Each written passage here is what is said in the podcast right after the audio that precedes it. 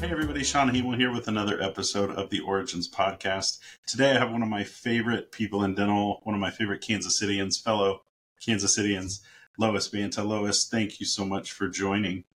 Thank you for inviting me, Sean. I'm excited to do this. Good, good, good, good. Everybody knows you. Uh, everybody has glowing things to say about you. I've met numerous people that are like, you guys should connect. You guys are right, right near each other, which in truth we are only about 20 minutes away, but um, yeah. it was really awesome finally getting to connect when we did a few months ago before your world tour, uh, for your, your big trip. But it was awesome getting to sit down with you and have lunch and just learn about you. And I knew that you would be a perfect person for this podcast because I know a lot of people know you and know of you and have benefited from the things that you bring to dentistry.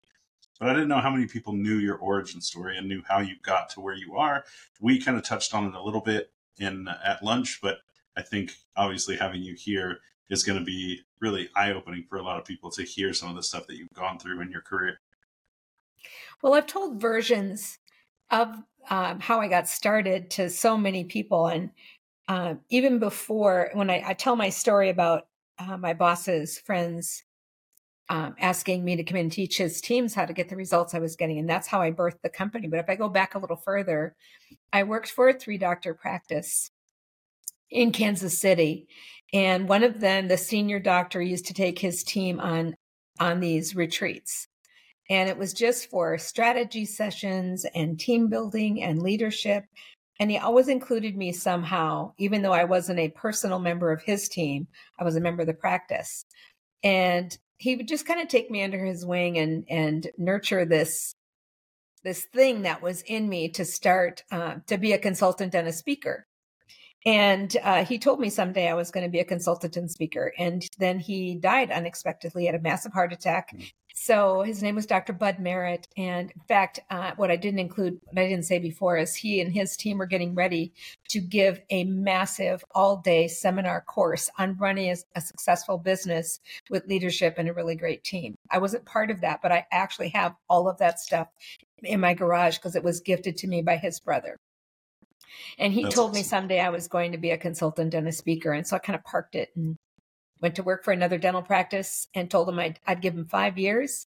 And I was going to someday, I don't know how, be a, a speaker or a consultant. My college background, just so you know, Sean, my college background is theater and music. And so uh, I, I really, I dug into that talent of uh, of the confidence and not being afraid to, to, speak in public. And I so I dug into those archives basically. And uh, my husband was a former teacher, and he taught me how to write my first seminar. So I uh, made this big plan after I joined the Speaking Consulting Network, then owned by Linda Miles. Made this big plan that okay, I'm going to come back from that conference, and I'm going to make a five year plan to be able to quit my full time job in five years and self sustain a business. And then two years later, I had to quit my full time job because I just got too busy. So it turns out I the profession that chose me was it chose correctly. I it was it's definitely a calling. I, I this year is my 25th anniversary in the business oh, wow. of Congrats. speaking and consulting. So this year you're getting me on my 25th year anniversary almost to the day. Almost to wow. the day. Yeah. And so That's awesome. I and and still today I've written I've written a couple of books. I've recorded countless seminars and podcasts and webinars. I still feel like I got something to say. And so I've always uh, told my family that I'll stop doing this for a living when I no longer feel relevant or it stops being fun. It's still a lot of fun. That's a that's such a great rule, and that's awesome that you have the music theater background. So mm-hmm. I was a musician too. I don't know if we broached that. Topic. I don't think we discussed that. Yeah, so that was like my former life. Um, traveled and played music and it was a ton of fun. I learned a lot about marketing. That's actually where I fell in love with marketing was selling music to people is very unique. It's very cutthroat, but same thing, like the actual day to day of playing shows and meeting people and all of that life experience was a ton of fun for me. And that's really where I found out that, hey, marketing is what I wanted to do. How I got into dentistry is a, another topic for another day, but it's uh it's always good to, to have another kindred spirit on the the music side. So you obviously came from working within the practices, moving into the consulting. So mm-hmm. how what would you say in terms of that move? Like was there a certain event that triggered it? Was there something where you were like, "Look, I solved this problem, and I know this this many other doctors have this issue." Like, what really was the catalyst, or was it just you being like, "Hey, I, I do have something to say. I really want to branch out."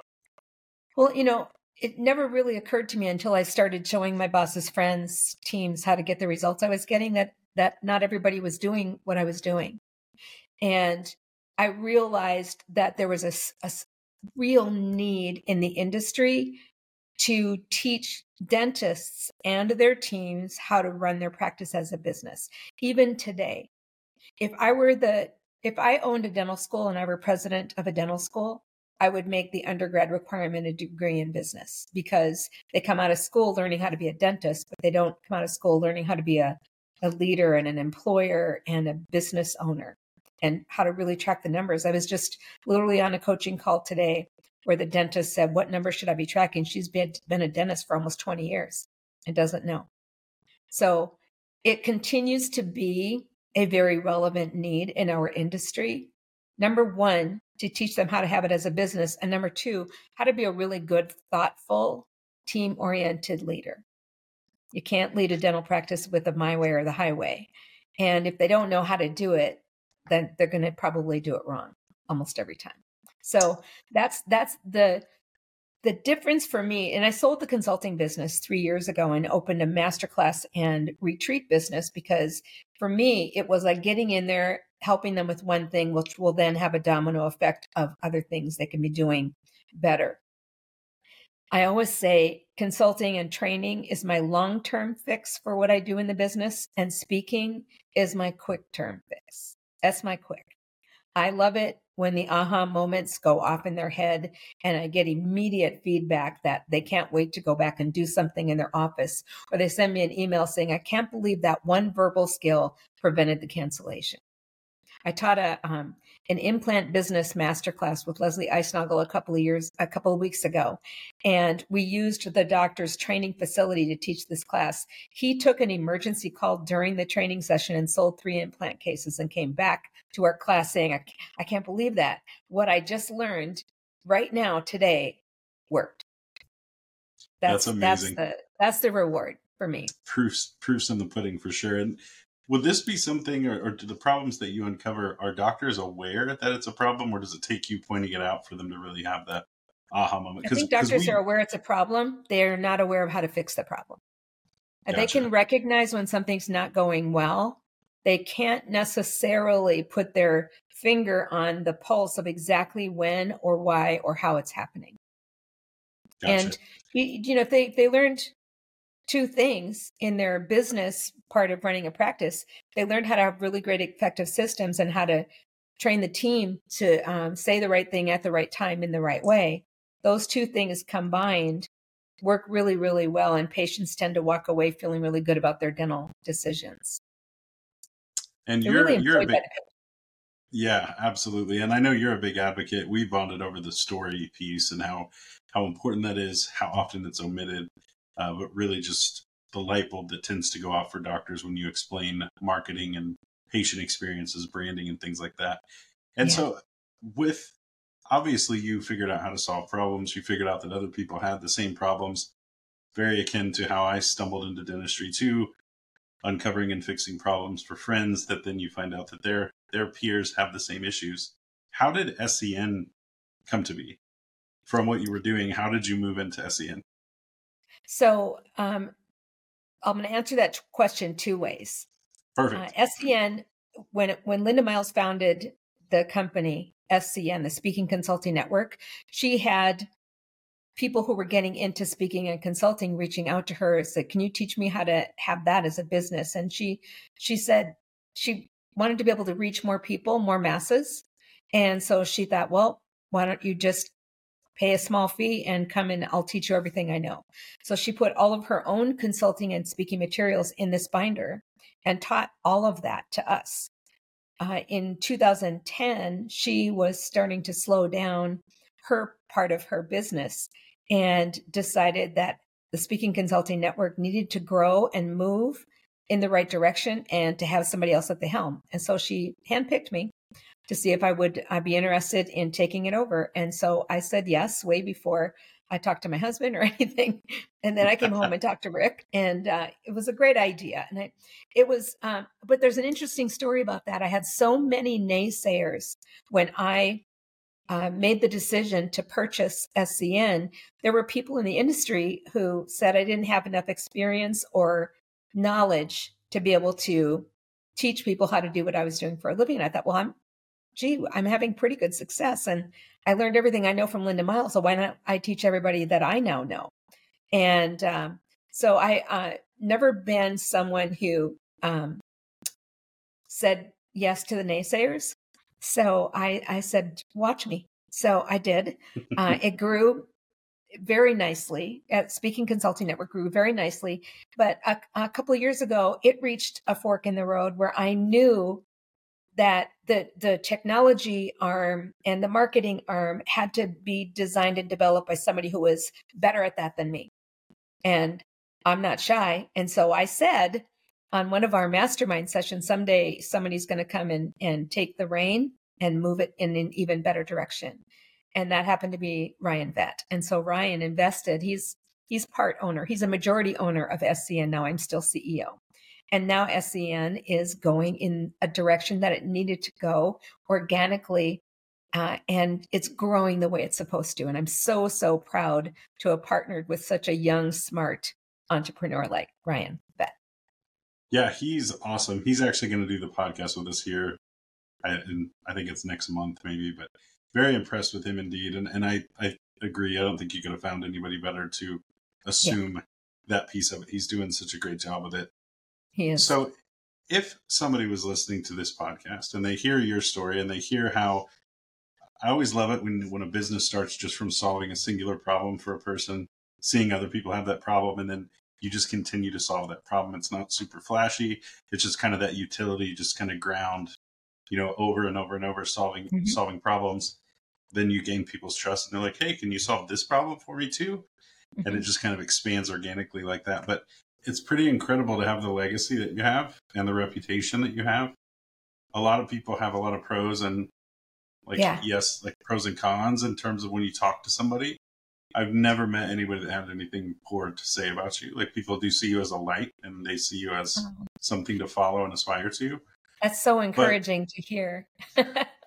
well, they really do. And it's I'm I'm glad that you're here. I'm glad that you're 20 minutes away and we can grab lunch and stuff too. But my thing, my main thing with that I've really uncovered the more people I've had on this podcast is that a lot of times when I felt inadequate or like I don't know what I'm doing, most of the people I look up to felt that way too.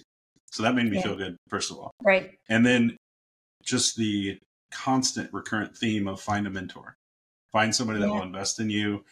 Um, like that kind of advice, I think, is so lost on this generation of finding I, help because everybody goes to YouTube and stuff now. And that's the unique thing about Speaking Consulting Network. It's a network. There, there isn't any member of our group that is unwilling to mentor or share or collaborate even in this profession. And when new members join uh, the Speaking Consulting Network, I offer my uh, mentorship, my coaching services complimentary. Linda Miles did that for me, so I pay it forward uh, if somebody can um, my my whole entire goal when somebody joins scn is for them to be super busy. That is my goal. I have i have done it. I've uh, achieved a level of success. I i still love what i do. And i want people coming up in this profession to love it long term. I don't want people to have the stress and frustrations that come just by owning a business. And uh, you know i started thinking when I was in uh, going back, I was going, when I was in the fourth grade. We had a question asked to us by our teacher. It says, "What do you want? What do you want on your tombstone?" Right? And I thought, tombstone. I'm gosh, I'm going to live till I'm at least forty. You know, for the fourth grade, forty was really, really old. And I said, right. she made a difference. That was what was going to be on my tombstone. And I hope to today, I still feel the same way. I want to know that when I leave this world, I want to know that I made a difference for someone to be able to better their lives, whether it's owning a business or even uh, working in their dental office and to feel more fulfilled. I want dentists not to be as stressed. I want dentists not to be as stressed out. I want team members to feel appreciated. I want the profession to grow in the way that it should without third party influence. That's that's my goal. I will preach that from the rooftops and I hope that someday we won't ever have to depend on a third party to run a successful business. That's my goal. That's a great so. goal. I like it. I like it a lot. Um, I always ask everybody that does the show, what books are you reading right now? And if you want to share like a cornerstone book that really, so like for me, it's Atomic Habits and Building a Story Brand are two of my all-time favorite books. Mm-hmm. What are what are some books maybe that have shaped you well, on your journey, or I? And I literally give one of these books to my son recently. It's "How Full Is Your Bucket" by uh, Tom Rath. and it's a quick read. It's an easy story, but it talks about your emotional well-being and how if you offer positive uh, feedback and you and you're kind, that pays itself forward and it fills your bucket. But if you're unkind and you're dipping into someone's bucket, you're also dipping into your own bucket. So you can run your well dry pretty fast by being negative. That's one book. And the other book I love recommending to dental practices is The Five Languages of Appreciation in the Workplace, which is based off of the five love languages. And the five languages of appreciation help a, a dentist owner or a leader really identify how a, another human being prefers to receive appreciation. So it's just like, you know, gifts and words of appreciation and quality time and acts of service and physical touch is not really spoken about too much in the workplace because that can get mm-hmm. inappropriate really right, fast. Right. But it really follows those um, the guidelines of of kindness and positivity. And I'm not Sally Sunshine. I don't have rainbows growing outside my yard, etc. But I always believe in the good first and you're going to have to prove me wrong. So that's always been my philosophy. I've been burned a few times just like every other human being on the on the planet, but when push comes to shove, kindness wins every single time. And so those are the two books that I really like because it puts your spirit in the most positive light. And we need more of that in this world. So those are my books. So so, do you feel like when you work with an office or you work with a doctor, is getting their mindset right kind of the foundational thing before you work on everything else? Is that it's crucial. It's crucial? it's a crucial element, and and I have a doctor I'm working with right now that is kind of a my way or the highway person, and so I've I've recently asked him, um, do you want to be right or do you want to be effective? because you can always be right, but you're not going to always be effective. So I think they have there's that old saying you can bring a horse to water but you can't make him you know drink i say mm. you, mm-hmm. you can bring a horse to water but you can make him do the backstroke right you can't make him do multiplication so they have to want to go there and if they if they don't believe in the process it's a very very short relationship they have to believe in it they have to want it how do you and i'm just curious how do you help doctors because you know not a lot of dentists that i meet enjoy being vulnerable like so oh. how do you how do you encourage that? Because it is tough. I mean, you the stress level is unbelievable. You graduate from schools heavily in debt. You you're moving into business ownership when mm-hmm. you didn't really get any education about how to own or run that business. Right. And then you have, I mean, marketing's one thing, but you have all these other elements of things where you really can't. I mean, you can kind of figure it out on your own, but in order to really be effective, not waste a lot of money, not waste a lot of time, you really do need appropriate partners right? So, yes, I mean, what what would you say to a doctor in order to, or what do you say to doctors to start to break that down in terms of changing their mindset? Uh, well, I ask some. I asked. I try to ask as many leading questions as possible. Like, tell me about a day in your practice when you felt fulfilled and you felt really happy, and then tell me a day in your practice when you felt really frustrated. And uh, some doctors will tell me I have all these openings on my schedule. That's usually what it is. I, I have this problem and I need you to come and fix it. But there's always an underlying current as to why the problem is happening. So this one female dentist told me, she said, I have my my, ske- my schedule keeps getting cancellations. I'm not getting as many new patients. My treatment isn't getting expect- accepted very much. And I said, well, so help me understand where your administrative team is right now. Are they new to the practice? Have they had training? And she's like, oh my gosh, I have a revolving door right now. I said, well, that's your that's that's the focus that we need to focus on. Let's get you a good team and and get the right training in place so that you won't have all these openings on your schedule. So she's been basically bringing in new team member after new team member after new team member. She's not being an effective leader. They're leaving because they're frustrated and stressed. She's not communicating why, why she's frustrated and stressed, so they're leaving. So there's mm. there's this um, an underlying current is almost always the cause of every single system that is failing in a practice. The system doesn't fail because it's a bad system. The system fails because it's most likely non-existing. They don't have one. Yeah, and sometimes it's that thing where you're you're almost too close to your business to be able to really figure out what's wrong. And having that having that external point of view, I bet is hugely helpful too. Um, yeah. You know, I use three little words a lot, Sean. Oh, what are those? Help what me understand. Help me understand, Help me understand why you think this is happening. Help me understand why you think it went in that direction. Help me understand why you think the team member left. And when it, when I use that, it's a little more user friendly. I also give um, get permission. If if there were information I had to share with you about what's going on in your practice, it wasn't in the best light. Would you be open to hearing it? And all of a sudden, they're like, "Well, yeah, I, I totally need to hear it, but I need to get their mind ready to hear it. If I surprise them with bad stuff, they're going to shut down. But you got to right. You have to tee the ball up. And in, in all of this, Lois, and this is the last question. You know, I, I appreciate your time. I know we've been having technical difficulties, but what would no you say in in your 25 years? What's let's say two part question. So one is what's the most common issue you solve, and two, what do you feel is the most important issue that you solve? The most common issue to solve in a dental practice is a lack of systems and communi- effective communication. And the next question was, what's the best solve? Is that what you said?